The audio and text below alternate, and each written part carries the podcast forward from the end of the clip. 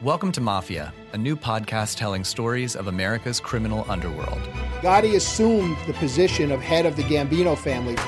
And using the name Donnie Brasco, I was able to infiltrate the uh, Bonanno uh, crime family in New York City. Bugsy Siegel is an American mob legend. One man changed the whole texture and landscape of crime in America. Listen to Mafia every Wednesday on Apple Podcasts or wherever you get your favorite shows. Five, four, three, two, one. Cue music. This is Movies First with Alex First and Chris Coleman. Hello and welcome once again to Movies First. I am Chris Coleman and as always joined by Alex First. Hello there, Alex. We are going to have a movie that, likes of which I haven't spoken about before. It is a piece of crud. Oh, But I really? really look forward to talking to you about it, sir. Okay, are, are- are we doing it first or are we doing this later?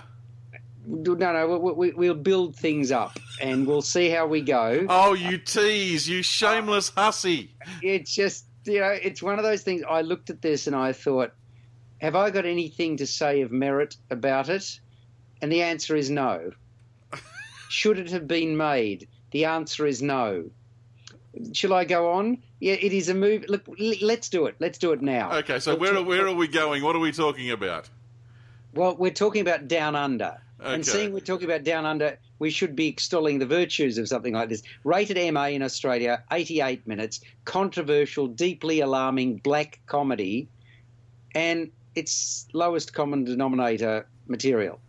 Now, the, the Cronulla riots, I, I don't think there's anything funny about what happened in December 2005.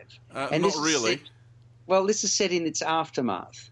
And it's the story of a couple of carloads of hotheads, Anglos and Lebanese, destined to collide. So intent gives way to farcical ineptitude as this tale of ignorance, fear, and kebab cravings unfolds. What was meant to be a retaliation mission turns into something that neither side could have imagined.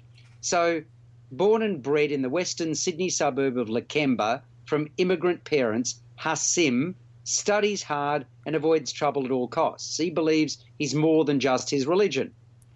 Now, having not heard from his younger brother since the riots, after many failed attempts, Hassim is finally cajoled by his estranged drug dealing friend Nick into exacting revenge.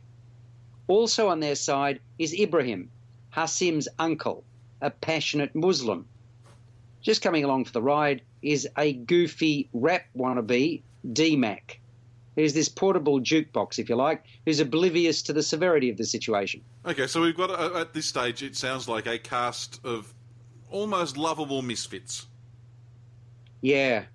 Uh, I'm not That- sure. that- that's, what it sou- that's what it sounds like. Yeah, yeah, yeah. I mean, one of them is not. One, the, the guy, really, the serious guy, Hassim, who really has to be talked into it, he's the only one who's got a brain to share between them, quite frankly. And then when he makes this decision, I suppose that, that brain goes somewhere else. But anyway, having having said that, you've got carload of four people.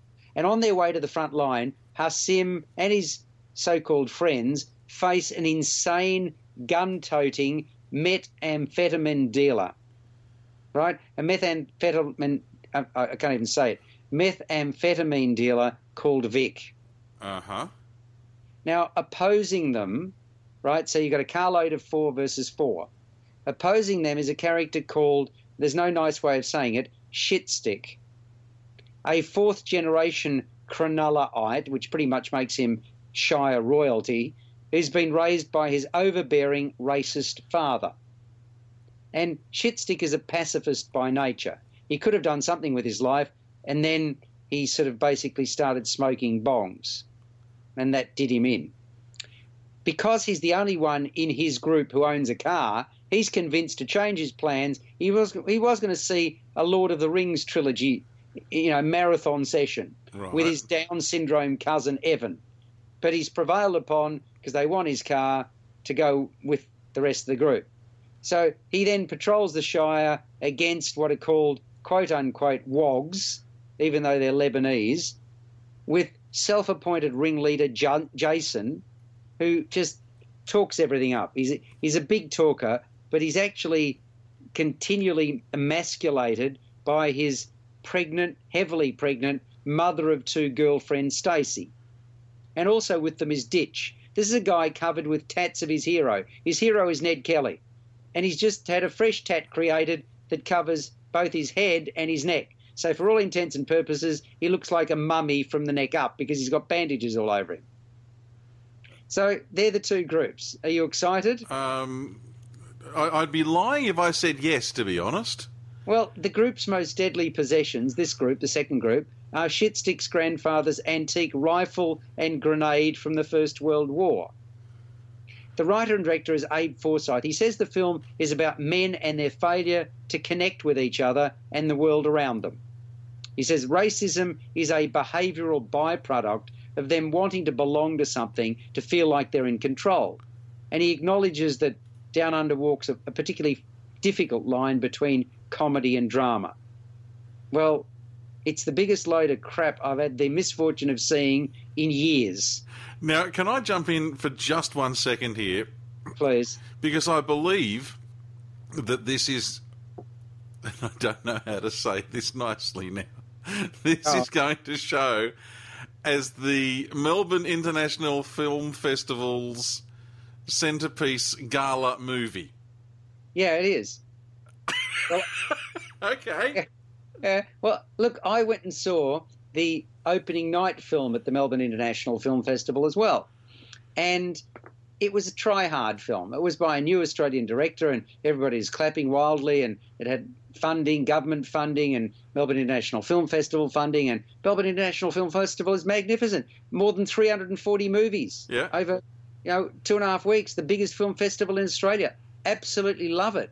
It doesn't make them great movies necessarily. You've got to judge them on their merits. And you know, I, I thought the opening night film was okay, but it wasn't great. So, you know, doesn't just because it's in a film festival doesn't make a movie great by of and by itself. and I mean that, that's the truth. I don't have a problem with this. It just I I I, I know that you know we, we, we look we don't often do movies that you really didn't like. Okay, we don't often do it. Okay, So well- so to hear you actually going almost to town on something is um is different. Well, it is a different okay. experience for me. Well, uh, yeah. Well, look, okay. Just seeing we're talking about the Melbourne International Film Festival, to deviate for a moment, I saw the death and life of Otto Bloom. Now, that itself is a reasonably interesting title. The story itself wasn't all that engaging. I found myself pretty bored and confused because I didn't find the pivotal character Otto Bloom particularly appealing. And, and, and basically, what happened is that there were people who were interviewed about Otto Bloom, and they spoke in in hallowed terms about what a great guy he was. Now that's the that's the movie, and I felt the interview subjects talked him up to be more than he actually showed himself to be on screen. And by far the best thing about the movie was Rachel Ward, who really gave of herself. And I, I most certainly cared far more about what happened to her than what happened to Otto Bloom. A- and the format of bits of action and lots of interviews started to wear thin with me because while pushing along the narrative, I thought it detracted from building a full picture of the man who the film was supposed to be about. And the best way to enjoy a picture is to immerse yourself in the characters. And this choice of format, interviews with people who knew Otto Bloom, compromised that. Bear in mind, this is a fictitious character.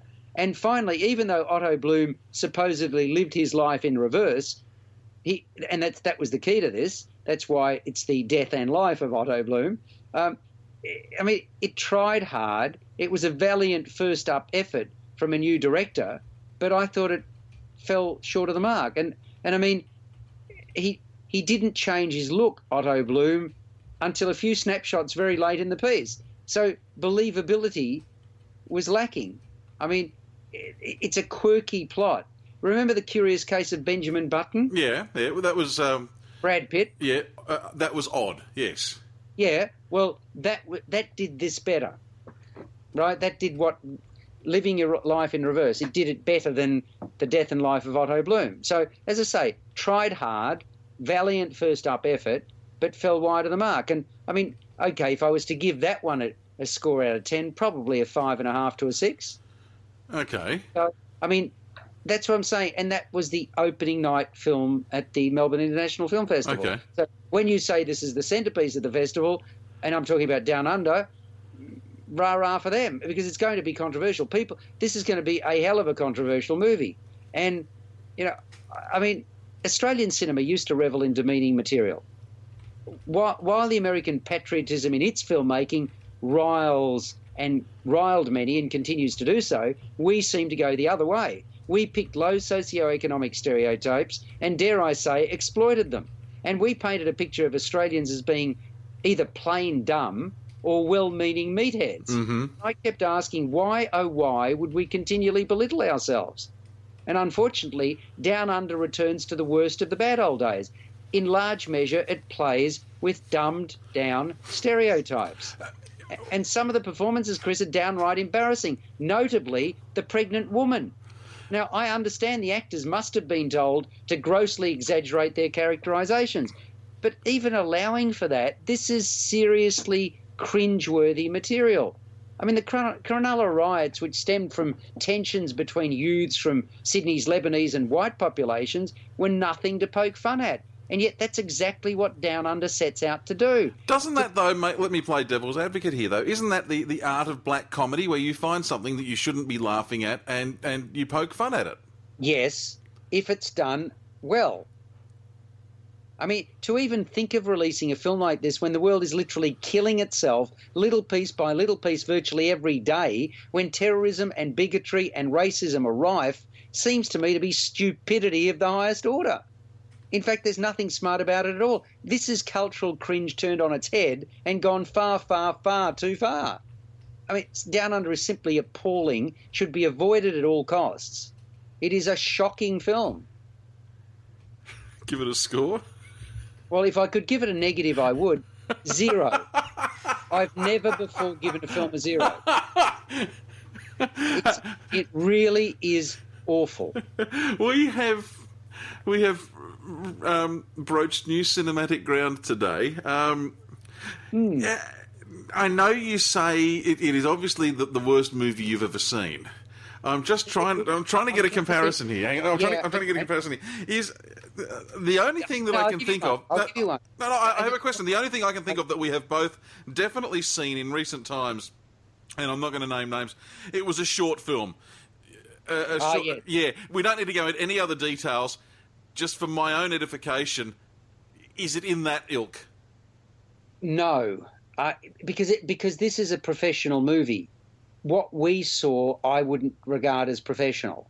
I'd regard it as semi-professional at best. I mean, this is a movie made to certain standards, supposedly, and it's the way that it's been done, the over-exaggeration to try and make a point. Remember, there was the Housos movie. Yeah. That, you know, right? It's in that category, and I, I think I've forgotten what it, what it was called. The most recent Housos was my worst film of last year. I think, Mm-hmm. was it the year before? I, I think it was last year, and I gave that a one out of ten. Right. So this to me is even worse. There Right, we so go. I, I, I, we, we probably don't need to dwell any further then, other than for me to sit here still, still shaking my head. Believe it or not. Well, I think people. I mean, I've spoken to some reviewers who like it, Uh huh. and they're just wrong. They are just wrong. They- You're, they you're entitled to your opinion, but it's wrong. exactly. They, they, can, they, they, they can go and play tiddlywinks for all I care. Oh, stop it! I have tears. Yeah. I, I want. I mean, I want to go in along and see something that challenges me. Even with, with even with black comedy, I like black comedy when it's done well, and I, I, I get that they were trying to do it, but they didn't do it well enough.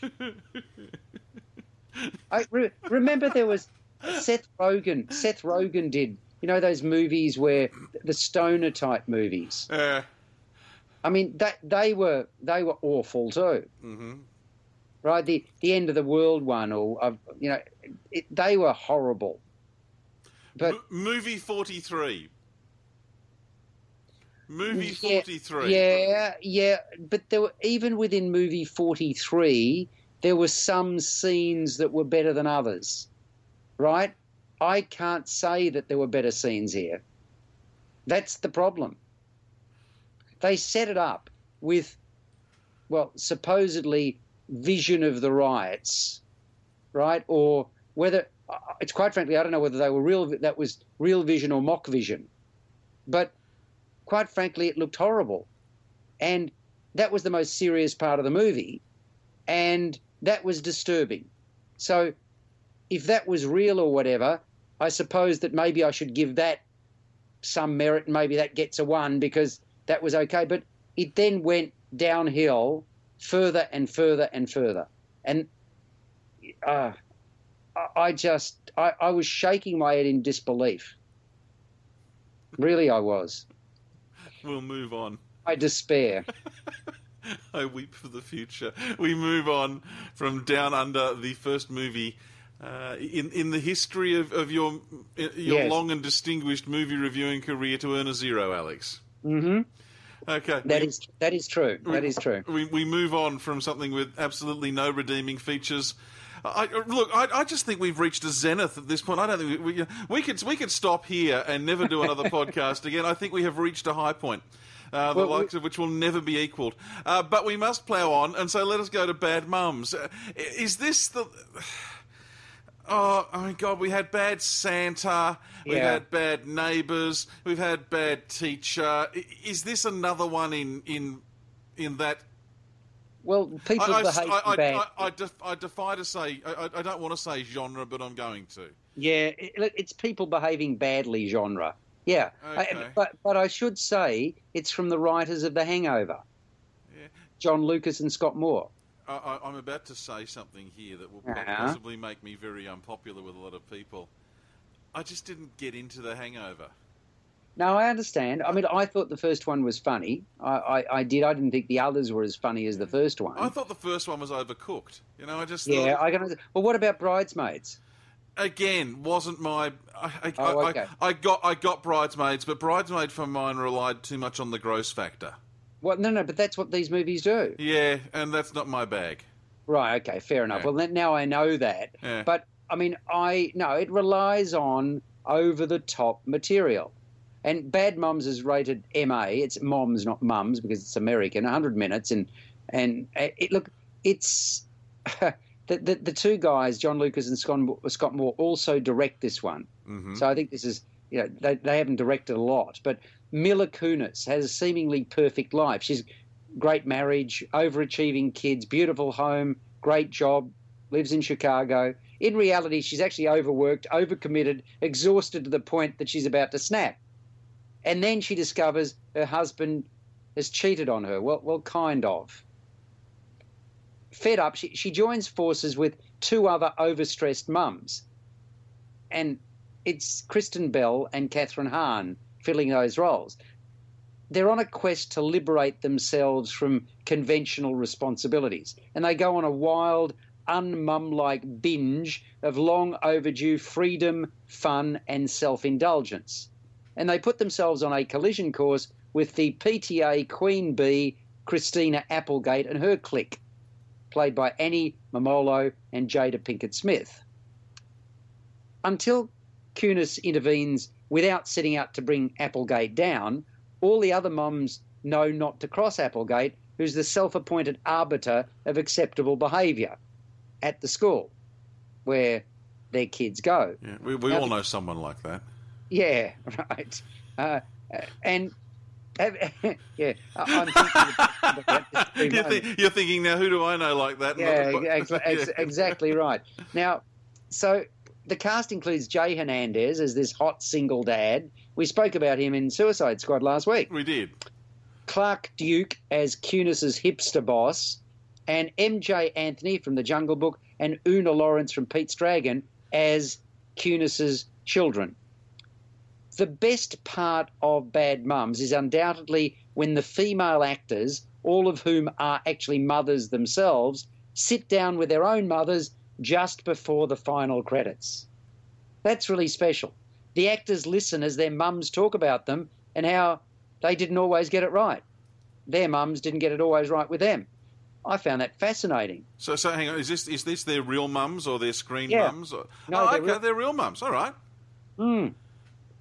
So the actors listen as their real mums talk about them and you know, how they didn't always get it right. And, and that, of course, is what the movie's all about. The, in essence, though, it's simply trying to cash in on the shock value of other titles, some of which we've mentioned, in which bad behaviour and foul language are commonplace. So Bad Moms is thin at best, despite the efforts of Mila Kunis, who is probably the only actor I was convinced looked and sounded natural in filling her role in this one. I mean, I really think she did a, as good a job as she possibly could. Otherwise, much of the acting, many of the scenes appeared forced. And comedy at its best is very difficult to get right 100% of the time. Bad Mom's script is simply uneven. And it's almost like a series of sketches around the one theme that, that have been sewn together. So we, the audience, immediately get that it's well meaning, things are going to go pear shaped, and then everything will work out in the end. So it's the journey that matters. In this case, it's a rocky one, lurching from cute to raunchy to as outrageous as the filmmakers can come up with or feel they can get away with.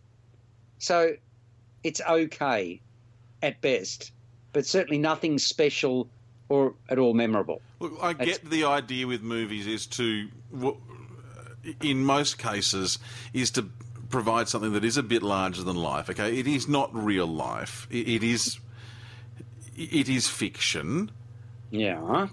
but you can go too far and and lose the connection with the audience. Does that Yeah, happen here? No, it, it, this no, th- this is tame by comparison Okay. to some of the others. I reckon.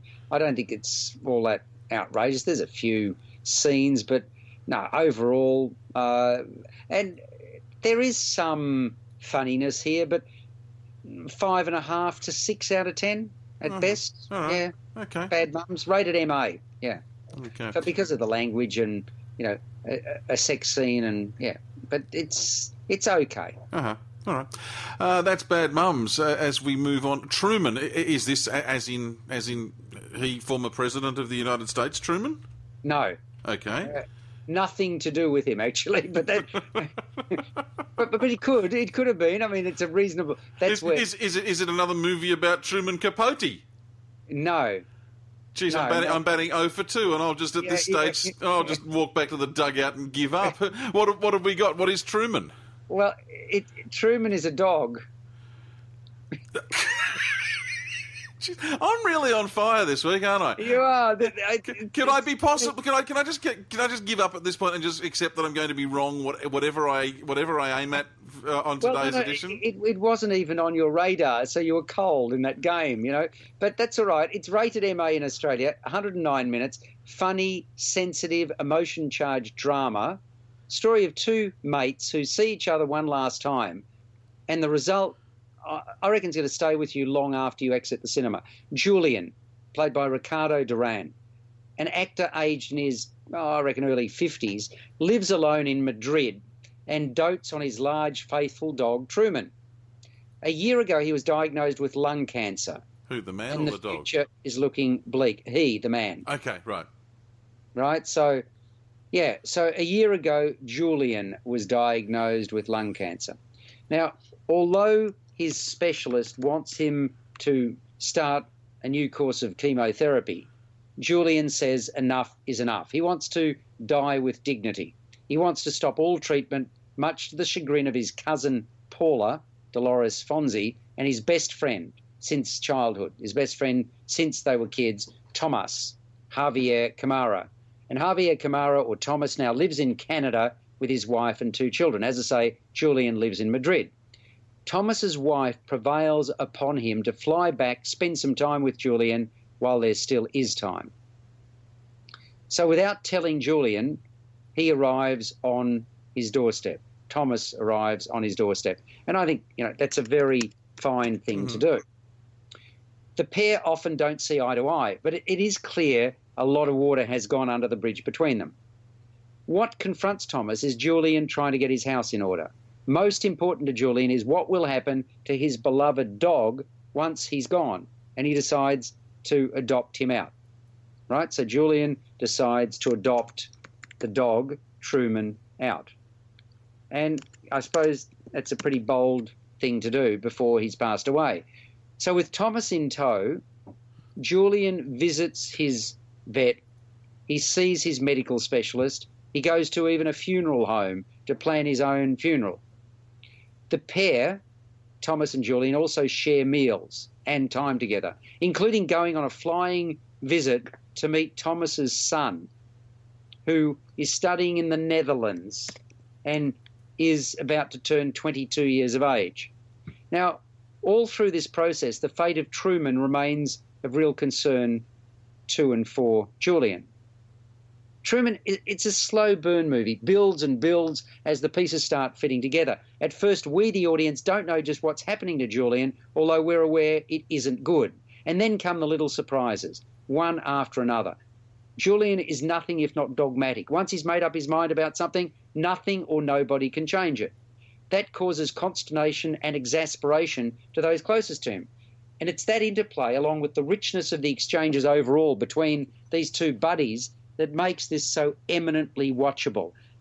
The director co writer Cesc Gay, for him, Truman's an attempt at overcoming the panic we all feel when faced with serious illness and impending death, our own or that of our loved ones. It's an exploration of how we react to the unexpected and the unknown and how we actually deal with grief. Male bonding films where emotions are laid bare are quite rare, and in Truman, Thomas, for one, finds that extremely difficult, laying his emotions raw or bare. But both he and Julian undoubtedly benefit from their final four days together. They, along with cousin Paula, are flawed, but they make it up as they go along. They do the best they can with the situation that presents itself. I'm not at all ashamed to say I shed tears because of the adept way the subject matter's handled. The film's certainly not mired in doom. In fact, quite the contrary. Gay's lightness of touch and the actors' acumen at inhabiting the essence of their characters makes this eminently watchable and attractive. The settings and backgrounds, along with the score, they're also noteworthy. And while I was sitting there watching Truman, I couldn't help thinking that just when everything is sailing along blissfully, along comes a mighty big roadblock that you simply need to navigate your way around.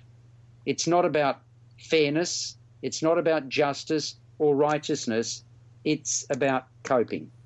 That is what I took away from the movie, which is oh so human, but also heroic. It's about ordinary people caught short, finding strength and resilience, and it's called Truman. You forgot to mention the dog at the end. Sorry. Uh, what happened to the dog? You'll have to see the movie. I know you said it's about ordinary people and it's about this and that, and you forgot to say at the end it's also about a dog. It is about a dog. Sorry. Seven and a half to eight out of ten. It's a really fine film. I'm in one of my moods, Alex. I'm you are. you've got to see Truman, though. It's a good film. Good film. Seven and a half out of ten. That's a good score. Uh, and finally, and finally, mm-hmm. for this week's edition of uh, movies, I'm feeling, I'm feeling most strange today. Louder than bombs. This has got Jesse Eisenberg in it. Uh, we spoke. I think it was last week. We mentioned about. Margot Robbie being mm-hmm. amongst the hottest actors on the planet. This guy's right up there, isn't he? Jesse Eisenberg. He's been in yeah. so many things of late. Yeah, he's got this angular face. He's a thin looking actor, but he's a fine actor. No question about it at all. I, I don't think he's quite as hot as Margot Robbie right now, but. No, but he, he's certainly prolific. He is prolific, yeah, indeed, indeed. Now, this is a movie. Mate, a Norwegian director, Joachim Trier, making his English language debut. It's rated M in Australia, 109 minutes, and it's it's a tricky relationship movie with deep-seated feelings at its core. Three years after the untimely death of a celebrated war photographer, Isabelle Huppert plays her, her eldest son, Jesse Eisenberg, married with a recently born child, returns to his family home. It's there that he spends more time with his father, Gabriel Byrne, and his withdrawn younger brother, Devin Druid, than he has in years.